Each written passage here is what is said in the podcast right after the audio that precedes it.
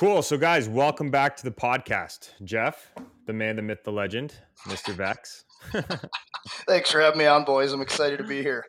Appreciate you coming on, dude. No, today's going to be a good one for anybody tuning in. We've been on Jeff's podcast before, which is awesome. The Hockey Think Tank, plug away. Um, we'll check it out. We'll link it down below too in this episode. That way, you guys can check it out. But it's it's cool stuff, man. Like Jeff's got a lot of different things that he does. We'll say in regards to like how he approaches training, how he does what he does his mindset behind things, which we personally like, which is why we wanted to bring him on the show. Um, but it's some pretty cool stuff. Like I'm, I'm interested to dive into a couple different things. I want to share the GMBM story too that you kind of like we talked about before on a previous episode because we've had Jeff on before. But man, for anybody new, kind of coming in and tuning into this episode, teach us about this give more be more mindset and then i also want to talk about a post that we saw you kind of put up the other day with your mini meat there that graduated into a full meat um because there's there's just some cool there's some cool stuff man but teach us go ahead yeah i mean i i I lived my life in a way where like I was never the best player um, naturally. Like I had to work hard for to make teams. I had to work hard to make it to to AAA. I had to work hard to make it to Junior A. I had to work hard to get into the lineup in junior A hockey. Uh, yeah. Had to work all the way through my third year of juniors to get my scholarship after Christmas, um, which is super late into your third year. You know, most of my teammates mm-hmm. had committed. Um, had to work my ass off at school to, uh, to to put up points and you know be a leader and sign NHL contracts and to stay relevant in pro hockey, especially after having as many concussions as I did in my career, and to keep playing and keep getting contracts every year and stuff like that. And um, without me even knowing it, you know, like I lived the GMBM life, give more, be more. If you want to be more yeah. anything, if you give more to it, you know, you're, you're going to be more. Um, mm-hmm. And so I remember I went to like this uh, supplement conference out in Arizona my first year after retirement.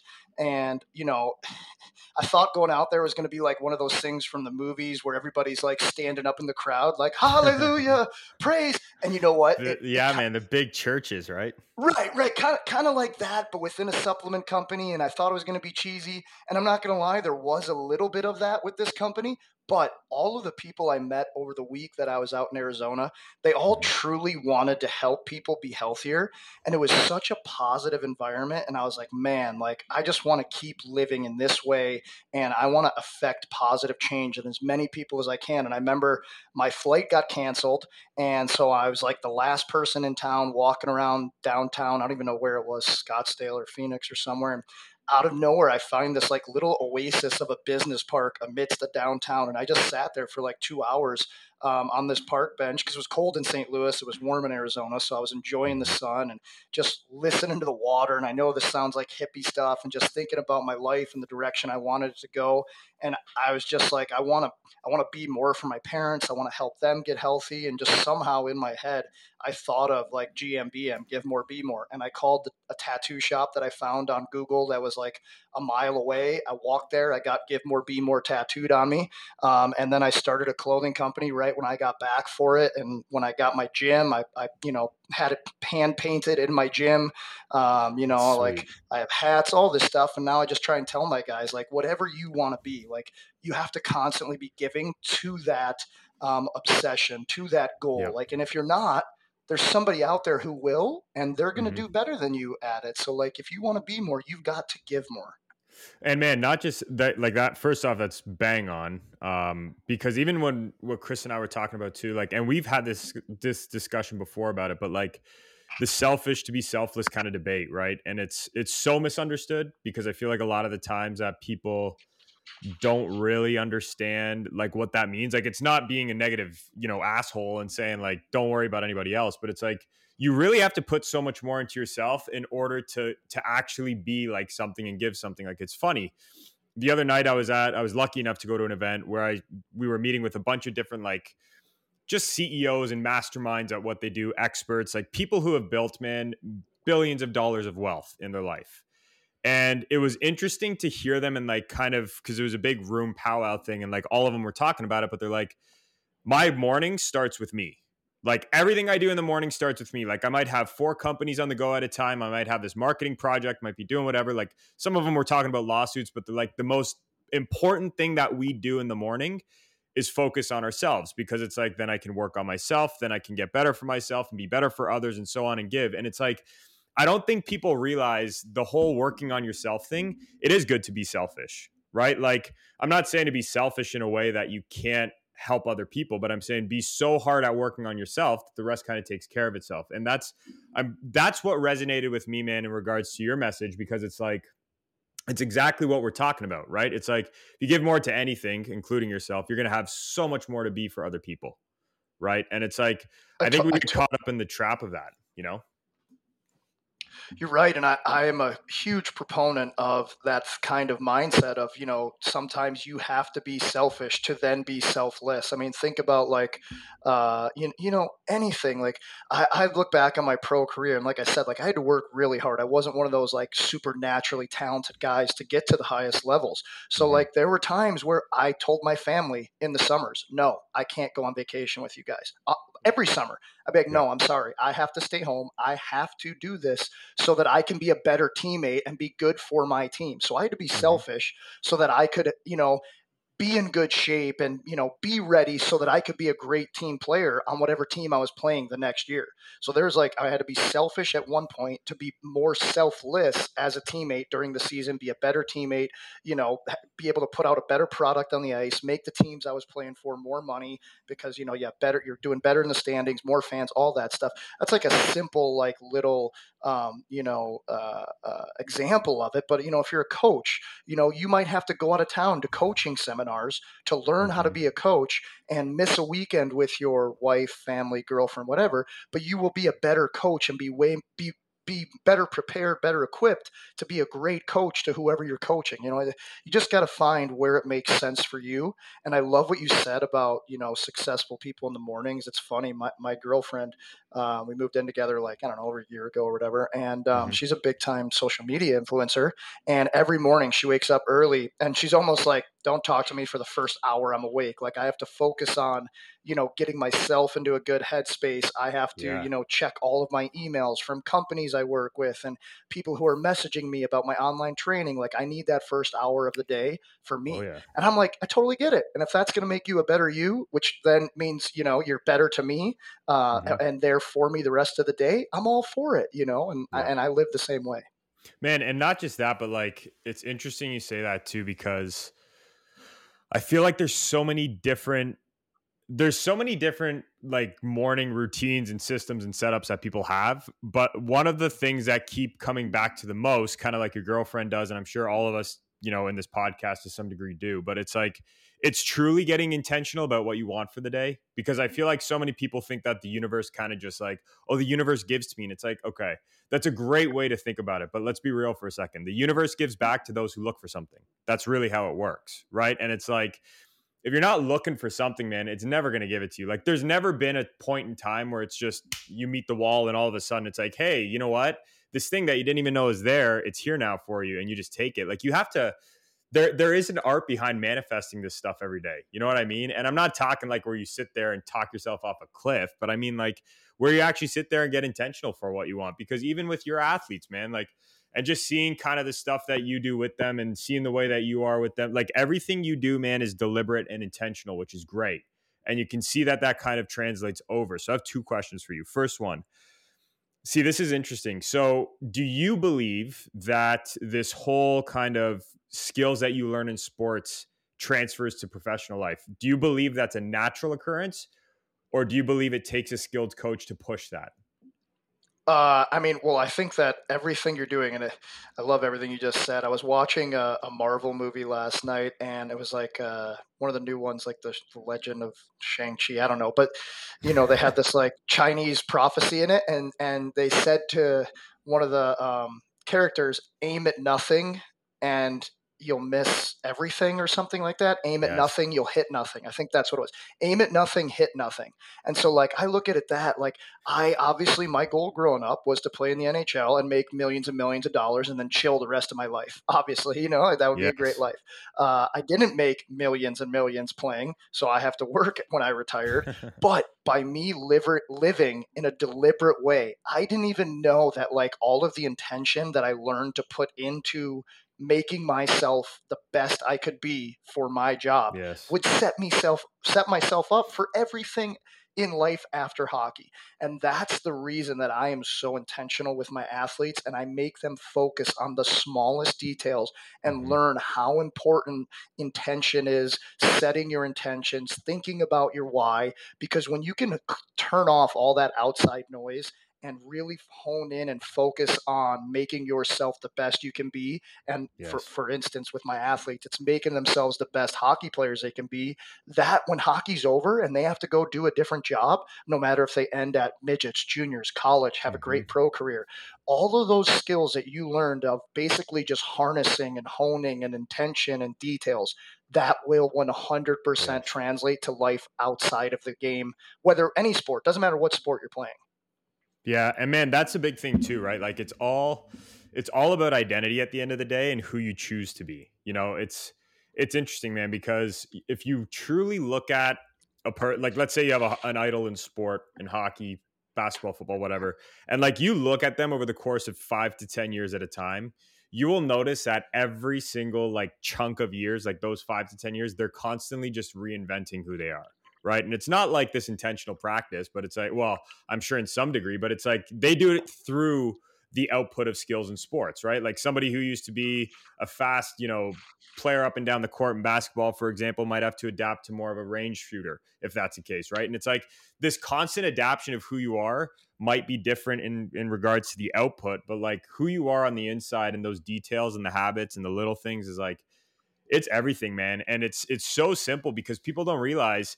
you've got to condition this shit just like you do in the gym, but for your mind, right? It's like you've got to read the GMBM every morning. You've got to like read the incantations every morning. Like it's conditioning yourself and it works. You know what I mean? Dude, like I am so living proof of this, which is why I'm yes. so passionate about it. Like my grandma used to um, leave me notes on sticky notes whenever she would leave. You should come and visit our house, and then she'd leave, and she'd leave me sticky notes. She would write me letters and send them to me, and I would leave them up on my mirror, and I would read them every morning. And then that turned into me writing them myself, constantly writing my goals. I mean, if you guys look, I'm sitting in my girlfriend's office, but I have this board here. You know, it says I will, and it's all there these things that I'm trying to accomplish. These are all yes, people man. I work with and things I want to do. And like, I read this stuff every single day. I think about it every single day. I used to, even when I wasn't like on an NHL contract, I'm playing in Europe, making good money, but not 1000000s mm-hmm. or anything like that. Sure. And I would constantly tell myself, like, I'm a Ferrari. I have to treat my mind and my body like a Ferrari. Means, you know, you put the Ferrari in the garage, mm-hmm. you put the good gas in the Ferrari, you take care of it, all those things. And that's just a metaphor for get good sleep, you know, like take care of it, grease the wheels, stretch, do mobility, strength training, make sure you're putting in the good gas, meaning yes, food. Like you've got to treat yourself like you're somebody where you want to get to and then it's just constantly reading you know your incantations reading your goals yes, telling yourself like i i will do blank i will do this and then it gets back to you know there's people who be like well by just saying that stuff every day doesn't mean you get it but what they're missing is what you're tr- what you're doing is uh. i mean it goes back to that aim at aim at nothing, you know, mm-hmm. miss everything or whatever. Yeah. Like just by you doing that, I believe that saying these things and you're constantly ingraining those into your subconscious. So yes, then man. when you get, you know, you're out in the world and you you come across a situation where you could go left or right, you know, left would be getting you towards your goals and right would be, you know, taking the easy path. Since you've subconsciously constantly been saying your goals over and over, your mm-hmm. conscious actions will reflect your subconscious mind Every and you'll day. take that route that's going to make it's going to make you better, you know? So yes, that's man. why you do it. And even if you don't become that, you know, 10 million dollars a season player, you're making yourself a better you, which like mm-hmm. you said, will set you up for life after sports. Everything. Man, and it's and it's bang on too because like I feel like so many people don't understand this idea behind like we always say run to the identity. And it's like, okay, why? Why do you run to an identity? Because it's like when you're truly when you're truly trying to reinvent or like make a decision, it's not a question anymore of like, okay, should I eat a chicken or should I eat like the pizza? It's like, well, hold on.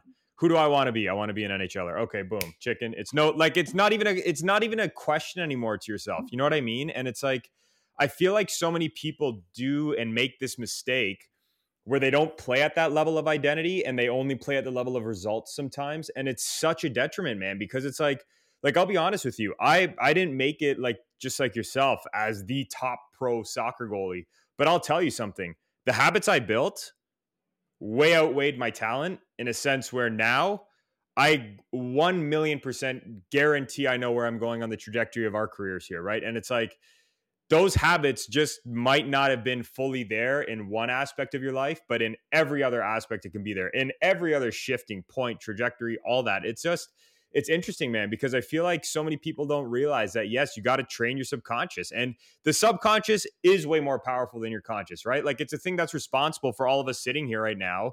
And your body's digesting things and your blood's flowing and you're breathing, and you don't even need to think about it, right? So it's like, when you can train that, it becomes an absolute game changer. But the only way you can do it is at the level of identity, right? And that's something I wanted to kind of get into with you because I've noticed even when you train guys in the gym, you're very, very good at giving them that identity. And it's funny because I know you call them like meats or whatever and like meatheads and all that stuff. But honestly, dude, like it's funny. But dude, think about this for a second. The moment that you call somebody that, there's an automatic label and standard put to these people, right? In a good way. Absolutely. And it's like, yep. boom. It's like, okay, damn, that's the standard now, right? And I think people miss that part because whether or not you knew you were doing it, like you're con- you're subconsciously training that identity, right? And it's something that people walk away with, and it lasts lasts them days, weeks, months, years on end after the fact, right? So I mean, teach us a bit about more like the meat society, if you will. I love that the meat society. That's awesome. Well, I, I, just have a standard set for anyone that trains with me, and um, I built that in year one. This is year mm-hmm. 11 of my company. I started my company right. after my third year pro. I would just do it in the off seasons for like the last six years of my career. It built from two clients my first year to 300 in the summer going into my 10th year pro. And then I retired and I'm doing it full time now for the last going on four years. And I had a, a standard set. And at a certain point, probably like five years into my company, I was lucky, I guess, in a sense, but not lucky because I built it but it was like, okay, I will cut you guys if you come and you're not 100% mm hmm every day because I know that you're hurting yourself. Like, I don't need to waste my time. I was making mm-hmm. good money playing pro hockey. I didn't need to do that at that time. So it was like, if you're going to train with me, we are mm-hmm. going to train four days a week. When you come in, you have responsibilities to me, but to me is actually to themselves. I was making them learn how to have responsibility in their own preparation, mindset, yes. work ethic, cool down, taking care of everybody, all of those things. So like now it's it's I have this culture that I've been able to build and the boys have built with me and the girls mm-hmm. that train with me and now it's just that standard. So like, you know, when you work hard, you know, you get stronger, you get smarter, we get better, we take care of the body. Uh, you know, everybody called me like a meat stick when I played because I liked working out um, which is funny because like I don't I don't work out the way that like meatheads in the real yeah, world man, like who we think of like a bodybuilder. yeah. yeah. like we don't we don't train like we don't train like that. We get super strong, but we like we we focus on athleticism in my gym and stuff like that. But like now that standard set that like if you train with me, like you're one of the meats and you're dialed in. So like if you're with mm-hmm. me, you better be dialed or else you're cut because I got a line of 100 people who are looking to train with me. So like Absolutely. all the guys know like you, you don't miss days you know you don't show up hungover you don't do this because this mm-hmm. is i'm helping you prepare to be your best you and like you just said run towards your identity whatever that is so if you want to be in my gym I will turn you into a, a meat. You'll be part of the meat society, as you said. And it's See? just, it's a culture, it's a mindset shift, it's a way of life. I, yes. I, you know, anybody who comes to me, like they, my biggest thing is like, I think I'm a good strength coach, but I think I'm better, even more important to these guys at the mindset that like mm-hmm. if you're gonna work out with me, like we're gonna change your life. And Jeff, when you when you see that like with the standards in your gym, do, does it spread to the other like athletes in there? Like I know you have that standard, but then when you see that with the other guys, oh, yeah. like they just hold it to themselves, right? Well, yeah. So like I'm holding them accountable they're holding themselves accountable and then they also hold each other accountable and that's like yes. something in the beginning of the the off season every year we talk about like i don't there's a million ways to skin a cat and like I, I look at psychology a lot in training i look back at my career i don't really know too many people that respond as well to um, negative reinforcement and like mm-hmm. crazy crazy negative criticism that doesn't mean there's not a time and place for those because sure. there is um, but you know if i see a guy you know i usually train groups between 10 to 20 and uh, you know if i see somebody slacking i'll go to the guy right next to him who's working his bag off and I'll stop the gym and I'll say, everybody look at him like this is how it needs to be. This is why he mm-hmm. is where he is. And then I'll look at the guy who's not giving that effort. And they know, they know right away, oh shit, For like sure. This is this is at me. But I'm not saying sure. it at them, you know, and they'll immediate bring immediately bring it up, or I'll get in the guy's ear next to that guy who's slacking and I'll say, Hey, pick him up, let's go, get him going, mm-hmm. get him going. He's having a tough day. And then they'll hold each other accountable, you know, and like that's the standard. Sure that and the culture that that we've set at my gym. Well, man, and not just that, but you're doing a great job at facilitating like a positive peer pressure, right? And it's at yeah, Ooh, it's like like, like man, positive there's some well, dude, it, and it's true, right? Like they do this a lot in, in society studies, and like they did it in um, habit studies of like cultures and societies, and they found that the societies, man, that have the highest level of like abiding standards of like high standards they literally just create such a positive peer pressure to do it at that level that the rest of the people are kind of just like well shit if i'm going to be in this culture if i'm going to be in this society i've got to find a way to basically stay there because i'm going to get either singled out for it i'm going to fall behind right like it all goes back to the whole traveling wolf pack and all that stuff but it's true right like you see a lot of this stuff in nature and we do it as human beings it's like okay well if someone's up here and I'm right here. I've got to get to that level. So it's it's a whole thing, man. And it's funny too. There's a really good book. It's way back from the 80s. It's I think it's called Red Gold or Gold Red, Red Gold or Gold Red. But anyways, it talked about Russia when they used to be like they were dominating in the Olympics in a certain like span of, of time for like eight years, I think it was. And they looked at the psychological tactics that these guys used and it was like man it was everything to do with this like positive peer pressure like this identity shift and focus this motivate like man it was it's very very interesting but it's it's all about the stuff like that we talk about here i mean mind you i have a feeling that some of it was used in a little bit of a negative fashion if you will but at the end of the day man like we're talking behavior change in a moment and talking about raising things up to a level that so many people hit it's it's insane right like you even look at successful cultures and work I mean, the ones that don't really have that positive peer pressure, not where it's like you got to call somebody out, but I mean to a to a point essentially where you're looking at other people to say, hey, you know what? Like if you're not at that level, you're kind of going to fall behind. Like this is the standard. It's a great thing. You know, even in even in psychology with some kind of principles that are out there, using a third party in your head to say like, hmm, like what would so and so do? Like I remember in school being a religious like Catholic, it was always like, what would Jesus do? You know what I mean? And it's like if you can flip that, but it's like, what would the NHLer do? What would like the footballer do? Like all that stuff, man. I'm telling you, there's so much power in that that people kind of neglect. You know what I mean? So it's just it's interesting. That. But coming into I another topic that. I wanted to get into you with, man, um, the mindset of coaches. Where are you noticing that like that's kind of going in regards to coaches themselves, how they're feeling like I know that we just kind of looked at a big study on coaches burnout, and that's something that's really high right now. Like, teach us a little bit about what you're seeing. Well, I've, I mean, I've seen the a pretty big shift from when I was playing. You know, I'm recently retired, relatively. You know, this is my fourth year not playing, and even even the, be- the beginning of my career for sure, especially like juniors college, it was more that negative feedback loop that that coaches were in, more that militaristic. Yeah. And if you were more of this positive peer pressure type of idea, you were looked at as a player's coach and a new school mm-hmm. coach, and oh, he's sure. easy to play for, and kind of things like that.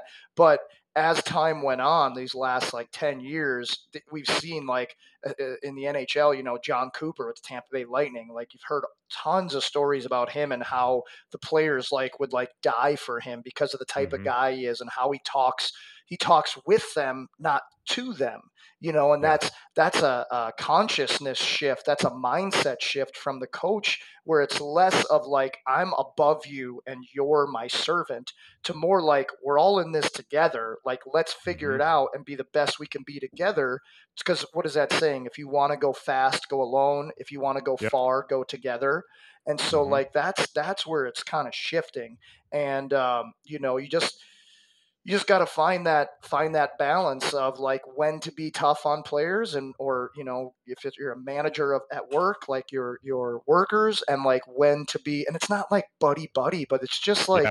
I look at it as I look at it as I see a room of 20 guys that I'm coaching and I don't throw a blanket over the entire room and say, well, this is going to be my coaching tactic for everyone. Yeah. I personally think that if I get 100% out of each player, whatever their role is, whatever their skill is, then collectively the team is going to be way better. Yes, man. Right? So, like, I need, yeah, I need to know what buttons to push for the first player, the second player, the third player. And they're all going to be different buttons and they're all going to have different things going on in their life because sports don't happen in a in a silo. These kids nope. or play, NHL players, who are NBA players, they have lives. They have wives, girlfriends, husbands. You know, they mm-hmm. have family stress, they have monetary stress, financial stress, they got life stress. If they're watching the news right now, especially in Canada, they're definitely stressed. So, you know, like you got to take all these things, you got to take all these things into account when you're coaching a, a, a individual and a mm-hmm. group mm-hmm. And then think about how you can push the right buttons to get the most out of each player and then that will help the gl- the group collectively rise up. You glue the group together and then you push forward with whatever the team agenda is. Yes man and dude so many people miss that mark where it's like we we've been saying this for 4 years now that we've been doing this with the teams that we work with. It's like okay how do you build a resilient culture? It's like you don't. You really don't. You build a resilient individual who abides by a mm-hmm. team culture, but there's no such thing like resilient culture, man. It's like, okay, you can have a figure it out culture, adapt, but whatever you want to call it. But at the end of the day, it's resilient individuals. You know what I mean? It's like it's having to go at, after each person one by one by one by one and making sure that you literally get each of them to be at their absolute best. You know, and it's interesting because it's kind of like you're saying. It's all linked. Like, you know, you think yeah. it's all linked. You think about the weakest link in the chain. And, you know, we all played sports, we all played on teams, and we all know how quickly um, negative attitudes and energy, one guy can turn into two, can turn into four in that locker room very quickly. So I think you're totally right. You know, if you if you try to create a resilient group, one bad one bad apple Yep. that sucks into the black hole of negative energy pretty quickly. For but sure. if you focus on resilient individuals, then collectively that becomes a resilient group within the team structure and things like totally. that. So a hundred percent, that makes that and, makes and, a lot of sense. And it's funny because I'm not, I don't mean to knock, but like the the common practice is like, especially we see in our our realm, it's like, let's go talk to the group as as psychologists, and we're gonna get them on the same page. It's like, listen, hate to say it, I know that maybe about 3% of the room is going to be bought into what's being said. Number one. Number two, if you're talking to athletes eh, or high performers in general, like we see it in the corporate world as well, it's in one ear, out the other. The only way to get this stuff down is to have an individualized approach for everybody. And it's like, I, I know it's daunting and it sounds like a lot, but man, look what you do with your stuff in the gym. You know what I mean? It's like, I have a feeling, Jeff, you don't give every single player the exact same program every single day. Every like everyone has their own numbers. Every sure the the modalities might be similar or the same, but the prescription and the technique and the like all that stuff, it's individualized. Right? And it's like that's where we're kind of losing it I think sometimes too, even with the coaching aspect. It's like you can't just hit everybody like you said with a blanket approach because there's probably going to be about 80% of the people looking at you saying like a this guy's an idiot. B i don't care what he says anymore you know? And it's funny because we see it when coaches lose the room all the time man. It's like we get called in for those and it's like well what do you what do we do now? It's like honestly you're going to go up to every single player you're going to apologize to them individually and ask them what can i do for you now? How can i be here for you and help you get to where you want? That's the quickest way to shift a room right? And it's like you don't got to do anything crazy. You just got to be genuine in that aspect. And it's something that we even see with your videos and stuff that you post. It's like you can tell, man, you're genuinely there for the person and that you're genuinely there for each athlete. And I think that's super important. So, like, does that feed into the whole give more, be more mentality with you? Like, teach us about that. Absolutely. And and one thing that I've started coaching other coaches, um, both mm-hmm. like sport co- hockey coaches and you know um, strength coaches, personal trainers. Um, so I started a business where now I kind of like mentor and educate and teach people how to grow their business and stuff like that on a smaller scale. And you know, the number one thing, like the, you know, people are like, what what style of training should I do? Should I do unilateral? Should I do bilateral? Should I do powerlifting? Should I do triphasic? Should I do Mike Boyle? Whatever. And I'm like, the first thing you need to learn is is how to build trust in your athletes and how to mm-hmm. build buy-in. Because like I've I've done all different types of training. And if I do a give a hundred percent buy-in to that system, I'm going to get better out of it, like I am now. Obviously, there's going to be ones where you get better results um, mm-hmm. for whatever your goals are, but like if you create the buy-in and you create the trust, and that person, athlete, worker, client, whatever you know, player knows that you care and you are there for them, and your goal is to help them get better in every way you can they're going to do whatever you say at 100% and they will sure. get better so like that is so so so important you know like I, I, tell all my guys all season long you can call me you can text me i don't mm-hmm. care what time it is if you need anything and obviously that's a little bit intense like that is and you know my phone's always ringing but that's how i live and that's how i built my business and it's the only way i know how to help all of the people that I work with.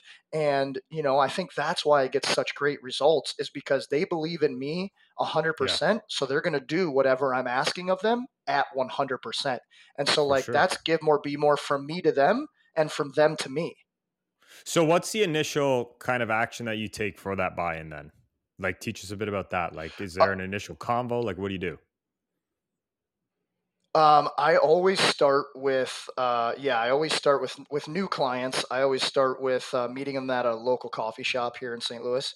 Um, nice. When I used to do younger players, I'd make them bring their parents because I wanted Good. their parents to hear what I was saying, not so that their parents would hover over them at home and be like, do what Jeff said, but more. And then I would also talk to the parents when I was working with younger players to just be kind of like ask questions, not make mm-hmm. statements at them. And I think of this of like this is what we talk about on our Hockey Think Tank podcast plug um, for uh, you know parents in the car ride after a hockey game. Instead of being like, why didn't you do this or like you know why didn't you score there why did you know i can't believe you did this and if you want to talk to your kids about it ask them questions and then let them just take over the conversation well how do you think you played you know did you mm-hmm. have fun today like open-ended questions that aren't loaded and then if they want to talk to you they will and stuff like that and I, I tell the parents that's how I want you to approach them with mm-hmm. what I'm telling them I want them to do because they don't need somebody hovering over them, you know, nonstop. Um, but yeah, so like we talk about like, well, what are your goals and this kind of thing, and you know, where do you want to be? And I just be like, well, you know, think about this. Like, you live in St. Louis. How many good hockey players do you know in St. Louis? And they'll be like, right. a lot. And I'll be like, okay, well, if you're trying to make it to junior hockey, you got to beat out everybody in St. Louis, everybody in Chicago, everybody in the Midwest everybody in the US, mm-hmm. everybody mm-hmm. in Canada, and now European players are coming over to, to the States to play in the USHL, the NA, the BCHL, sure. all these really good junior leagues. So, like, y- you have a lot of people that you've got to outwork. So, letting them know yeah. and being real with them at like, this isn't easy. And if you want it, it's up to you whether you put in the work to give yourself the chance or not and just being honest with them and then going yes. from there and and and also also like you know, I did it. Like I had to build sure. myself up to make those things. And I tell them, like, it's not braggadocious. Like, literally, like, I played two shifts a game, two shifts a period my first year AAA.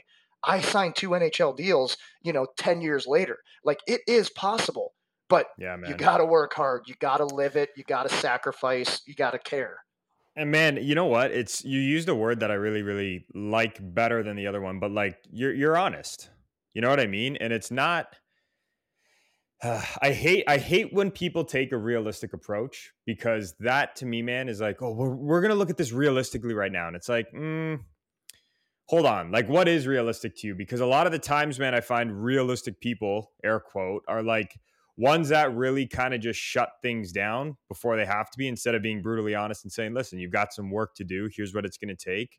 Go do it, right? So it's like that ability to kind of be honest instead of realistic like i hate when people slap that on and i'm not saying to ignore the truth by any means i'm saying like recognize what you have in front of you and then go build it you know it's funny because even seeing people like build a business. It's like, well, oh, only, you know, 10% or however many percent come out of their first 5 to 7 years of business and it's like, yeah, you're right. That's that's an honest thing, but that doesn't mean it's someone else's reality. Like you don't know what put anybody any of those people out of it. You know, number 1, number 2, even think about it for athletes. It's like, oh, only one out of 4,000 athletes making it. It's like, that's a great friggin' stat because then you can be the one that's that one, right? Like you just have to worry about yourself. So I'm not saying to tell everybody they can be a pro athlete. I get it. There's genetics and all that stuff involved. But at the same time, I'm trying to say too, look at your story, right? You over you you always you we never look at what we can do in like 10 years. And we always get too caught up in the moment. And I hate that saying, like, be present, be present. Like, I don't hate it, but the point is, is I get what people mean by that, by like being present.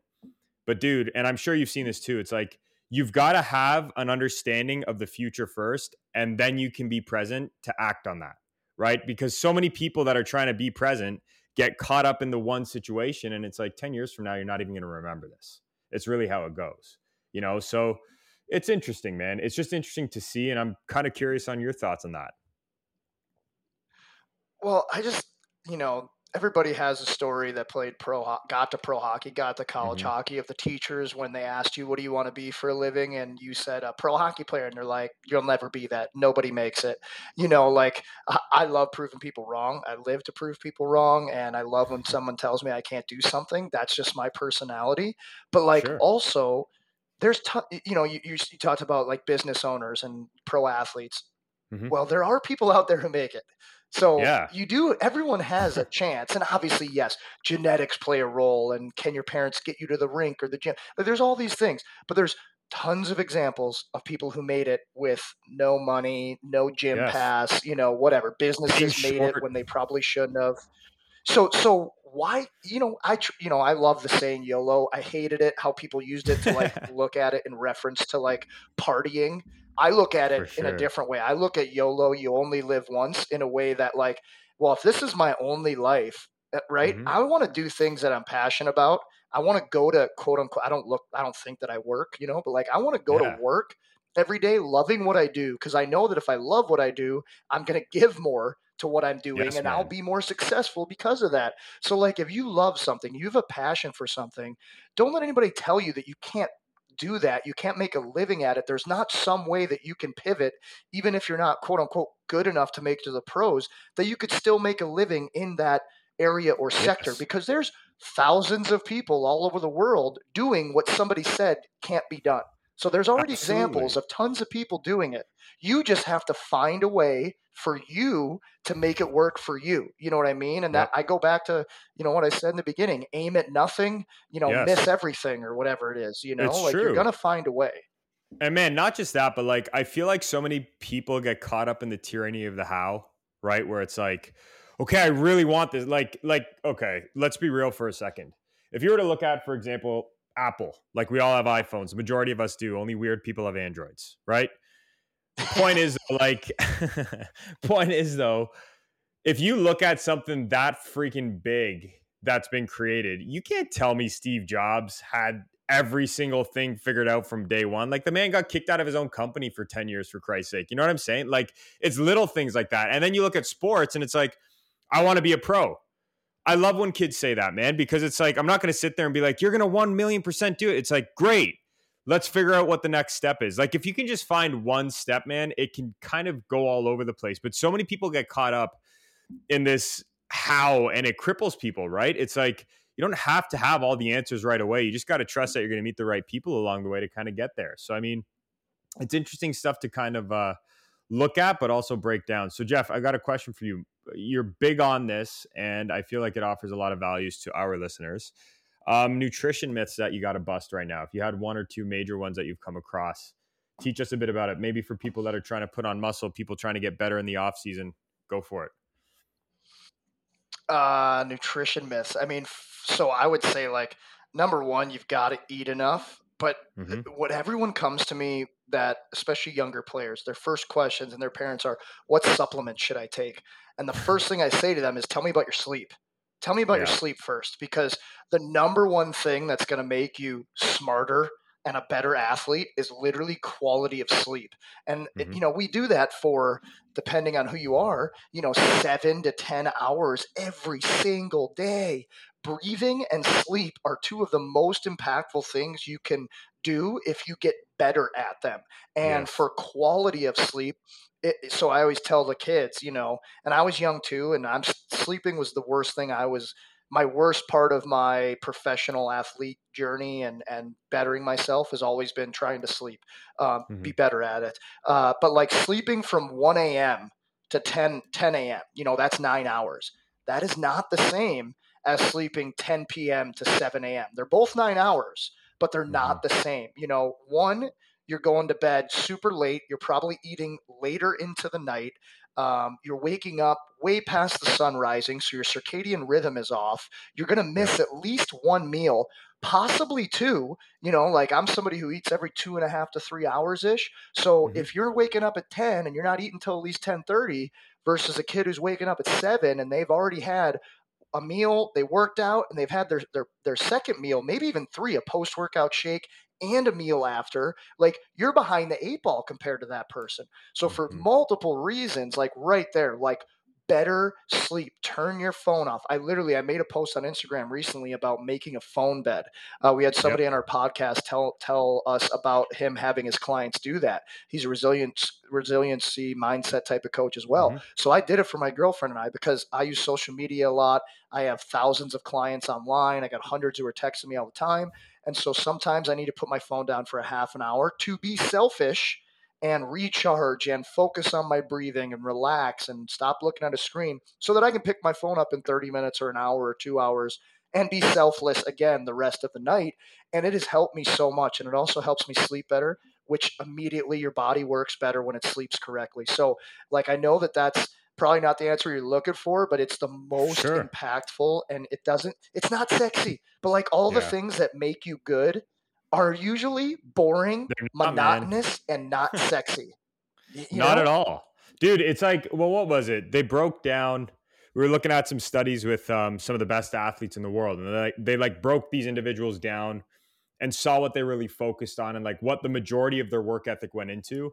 And it's funny, man, because it was something crazy. Like seventy to seventy to eighty percent of them are like around there, literally focused on the basics every single day, and they just evolved the basics. And it's like you look at a lot of. I know it's so repeated, but man, like there's science behind it now that shows that if you just manifest, like evolve those basics, you kind of become complex. Like we always say this, we have the saying with our athletes, it's like, you guys are all artists, right? Like you got to think about that for a second. Every day you're creating something magnificent when you're in performance. And if you look at it that way and you stop creating for other people, because no artist does that, and you start creating for yourself, the rest kind of just comes into play. Like, think about it, man. There's million dollar paintings out there that are worth like the millions of dollars, right? Tens of millions. And it's like, it looks like somebody literally took a bunch of paint cans and threw paint on it.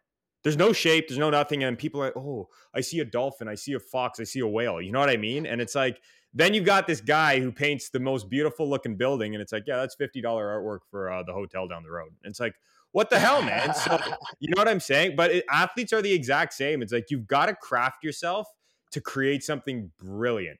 And it's like, I think people forget about that, man, all the time because we're so caught up in this fit a role, fit a role that it just it completely takes the creativity away from people. And creativity comes from basics. It's just kind of doing that really, really well, you know? Yeah, you know, I, I look at like the rise of like social media and Instagram and like just from a training perspective, the things that get the most likes and the most shares mm-hmm. and the some of these people on social media that are training people, like they're putting all this stuff where they're like on top of like plates doing push-ups on their hands and feet. Crap. It's like that is stupid. That's stupid. You're getting Yeah, a man. million likes and you're making, you know, 500 grand a year being an influencer. You're teaching people to be idiots. Like super low risk to reward ratios. It's not, that's not what any pro athlete does to train. Like, that's why you're not a pro athlete and you never were a pro athlete because you're doing stupid shit like that. You know, it's basics over and over and over, hammering the fundamentals. It's the not sexy stuff that the best athletes in the world do over and over and over and over and over. And they just keep getting better at them. And like you said, they keep evolving those basics to make it another level, but they're yes. never jumping ball to ball or, you know, doing all this stupid shit where standing on top of a squat rack, doing a friggin' you know circus act like that's not real that's what no one does but eh? unfortunately yeah, uh, dude, this stuff drives me insane. But unfortunately, like that's what dumb people think makes you better, and it it it doesn't. It's a great way to injure yourself and ruin your season. Well, man, and there's no there's no like chop against this by any means, but I forget who it was. There was a couple years ago talking about an athlete on I think it was on the Leafs who went and did like CrossFit for his off season and like there was this massive like there was a bunch of blowed up articles like so and so does uh, like crossfit in the off season and they're like yeah that's why he's so versatile on the ice. And i remember that like reading that article and within weeks of that season starting fin- like we're talking like catastrophic right? So it's it's just interesting man because i feel like so many athletes are uneducated on that. And i mean i want to kind of dive into this for a bit right now but you talk a lot about training like an athlete and training like a bodybuilder. I feel like athletes understand what you're saying or the words, but don't know how to apply that because a lot of them I watch go do the exact thing you're saying not to do after nodding your head to it.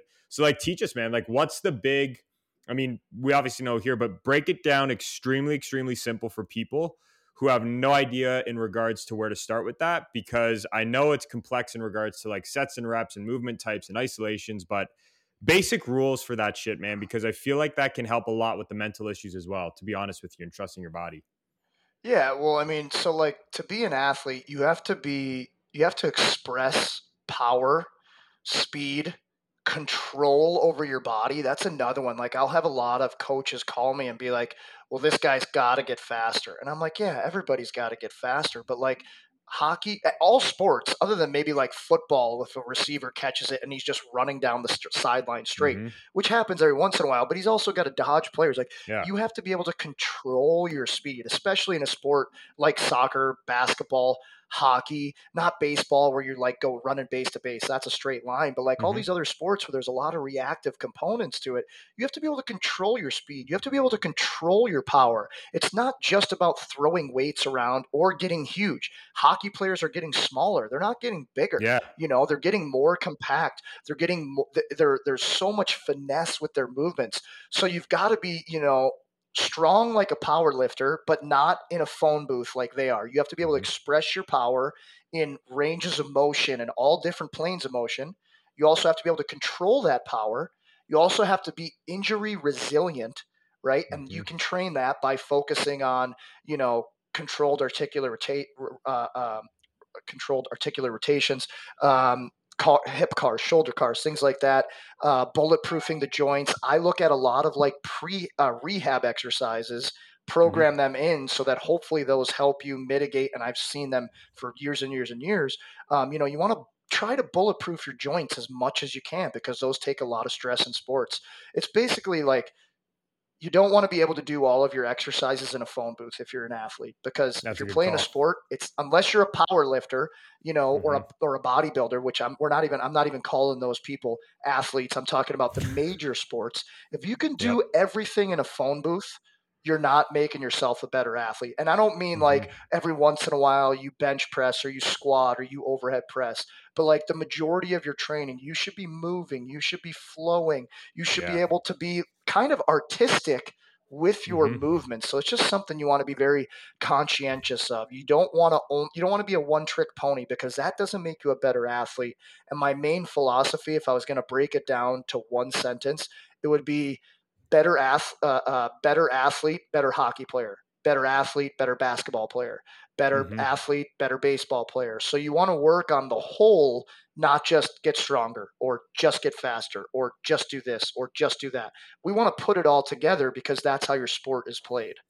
For sure. And like even with that, then I was going to ask last major thing, but so this whole conundrum behind the CrossFit and all that kind of stuff, like I know a lot of athletes kind of cop out on that. The ones that you know don't really put their time in and do their thing or a lot of them also cop out i've noticed in just kind of training around the major movements right like the bench the squat the deads if you had to talk about how you've seen that negatively associate in regard to sport and in regard to performance and like the implications of that teach us a little bit Ooh, I have a great story. I tell all my Please. athletes this who come to me new like new guys who are a little bit older and have training under their belt and maybe they play at a high level um, and they train with like a more charles poliquin old school mindset which is that bench squat dead type of thing mm-hmm. uh, after my freshman year of college the, i was a free agent the washington capitals invited me to their summer development camp where all their draft picks go from the past few years who um, are under their first contract or about to be and I was a free agent invite and we did a ton of testing there and i like was tops in all the testing on ice and off ice but we did the bench press test and so you know i did i think i did the second best in the in the camp. I was only 190 at the time and i think i benched like barbell bench touch your chest 275 pounds. I think i did like seven times if i remember correctly. So that's a lot of weight for a guy at 190 that's a hockey player. And Nicklas Backstrom goes two guys after me. He just got drafted fifth overall was about to play his first year in the NHL, which I think he won Rookie of the Year in the NHL that year, or he was top three in voting. And he could not bench press 135 one time. That was my warm up weight that I could rep out a million times if I had to, right? And I remember watching him, and yes, of course, we were completely different players. However, I mm-hmm. remember watching him and go, holy shit. This guy's the fifth overall draft pick in the NHL. He's he's two, three years younger than me. He can't bench press my warm up weight. I'm training the wrong way. And then mm-hmm. I had mm-hmm. a talk with their their strength coach running it all. His name is Jack Blatherwick. He's a very very famous strength coach for USA Hockey. He's he was a strength coach for the 1980 Olympic team, and he's the one who told me if you can do all of your training in a phone booth, you're doing it wrong. And right there, I completely changed the way I was training. I was like, whoa, whoa, whoa, yeah, yeah. And immediately I started, you know, getting outside of quote unquote the phone booth and doing more movement sure. and things like that. Immediately on the ice, I felt so much better. Before that, yes, I was powerful. I was always one of the fastest guys I, I uh, on the ice wherever I went. But I felt like I was kind of stuck on train tracks. Yeah. Like if I had to move quickly out of that linear speed, I didn't have control over my body because everything I was doing was like on train tracks. And as soon as I started to get outside the train tracks and get, you know, uncomfortable and stopped using barbells and used more kettlebells, dumbbells, bands, I immediately had more power, more strength, and most importantly, more control over my power and strength, and my career just went straight north, straight north. And I literally attributed all to that and Mike Boyle learning about how he trains his athletes. Um, you know, and you know, like he's the godfather of hockey training. I look mm-hmm. at uh, the gold star, and after reading his book, Advances in Functional Strength Training, completely changed. You know, even more of what I was doing. So I would say any athletes out there. For the most part, I would say if I just had to throw a, a number, I would say like 90% of your your training should be with dumbbells and kettlebells and 10% should be with barbells maybe even higher maybe 95 5 like as far as you know i wouldn't classify a, using a landmine as a barbell exercise, I mean sure. like a back squat bilateral, bench press bilateral, deadlift bilateral, overhead press bilateral, because you're stuck in fixed planes of motion and you can't rotate at the joints. So, like if you look at old bodybuilders, their shoulders all mangled, their hips, knees mangled, ankles mangled, like back mangled because there's they're in these fixed planes of motion from always using barbells and machines once you can move and you can move in all directions, your body moves how it was meant to, and you feel better, you perform better, you express the skills necessary. I love that. So, man, wrapping it up then, if we had to leave guys with one major thing, guys and gals tuning into this, what are you going to leave them with? I'd say, you know, look at look at the best players in the world at any sport or if you're in the working world look at the people who you who you look up to and look at what they're doing. Look at who they listen to. Look at who influences the way that they live their life. Um, you know now in all sports like gone are the days of you know 50% or more of the pro athletes are just getting by on god-given talent or or you know mm-hmm. their their innate abilities now you know i tell all my guys look up how like kobe bryant took care of his body and his sleep look at jj watt and his sleep regiment michael phelps you know uh, uh, lebron james like look at what they do like obviously they have economic means to p- pay for um, a private chef and sleep mm-hmm. coaches and mental coaches and stuff. But you can also do that on a smaller scale until you get to that level. You know, you can work with a Matt Calderoni. You can work sure. with, you can look at what what they're eating and learn about that and read books for $10 on nutrition.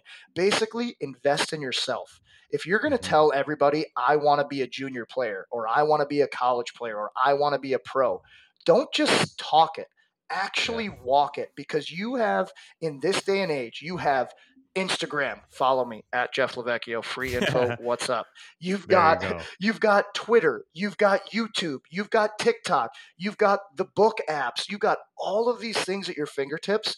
So like don't piss down my back and tell me it's rain and you can't figure this out because there's free info everywhere now. And if you want to yep. be your best you, you've got to invest in yourself with time and energy and it will pay off. 150%, man. And that's it's a great way to close it because I was going to say the reason that we push guys to Jeff is because there's a system in place, right? And it's like, to your credit, man, on that last point, there's so much. It's like we say about the mental stuff, there's so much good stuff out there. But giving anybody a tool without teaching them how to use it, it could be, it could potentially become a weapon to your own destruction, right? And it's like, being able to have that like system and someone who puts it together and does it for you and kind of teaches you the right ways to do things that's the most important part to this. So that's huge. Jeff thanks so much for tuning in. So let's quickly plug everything in. Teach us where we can find you uh, my Instagram at Jeff LoVecchio, my name. I try to put tons of free info on there. Like literally, I just yeah, love helping people, especially athletes, especially hockey players. Um, from there, you can go on my Linktree. Uh, I started doing like advising calls for players, coaches, parents, helping them kind of get through the process of hockey as well as um, you know, performance coaches, personal trainers mm-hmm. looking to learn more about how to maximize your business online. You can also find my online training in my Linktree on my Instagram. Uh, I have programs for people who are ex athletes who can actually do my workouts every single day with me um, so you can get in the best shape of your life. I also have online programming for hockey players for the off season. Yes. My new 2022 will be out in about a week or two for the whole off season. Literally, it's hilariously cheap. My goal is to help as many people get quality training as they possibly can. Um, and then I also train junior teams, college teams, and stuff all online through TrainHeroic. So if anybody wants to talk about me working with their team this last year, I had two USHL teams, two NAHL teams, three EHL teams a uh, couple midget teams, a uh, couple organizations of all women AAA players, girl AAA players, you know, mm-hmm. teams from all over the world. So um, just looking to to help at a very very cost effective price because I know teams don't have tons of money to spend on trainers and they were going to CrossFit like you talked about earlier, which yes, is why man. I started training teams online because I hated hearing that and all the injuries that were occurring. So, um, you know, hit me up with any of that stuff. And if you guys have any questions, I answer every DM I possibly can. And it's, it's like a hundred a day. So it, it becomes work, but you know, I'm trying to help the world here.